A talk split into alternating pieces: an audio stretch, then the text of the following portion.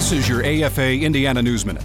More than 4 in 10 Americans continue to believe that God created humans in their present form 10,000 years ago, a view that has changed little over the past three decades. Half of Americans believe humans evolved, with the majority of these saying God guided the evolutionary process. However, the percentage who say God was not involved is rising. The percentage of the U.S. population choosing the creationist perspective as closest to their own view has fluctuated in a narrow range between 40 and 47 percent since the question's inception. Younger Americans, who are typically less religious than their elders, are less likely to choose the creationist perspective than are older Americans.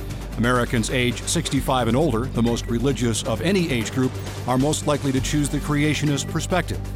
There's more online at afain.net the American Family Association of Indiana, a voice for Hoosier families.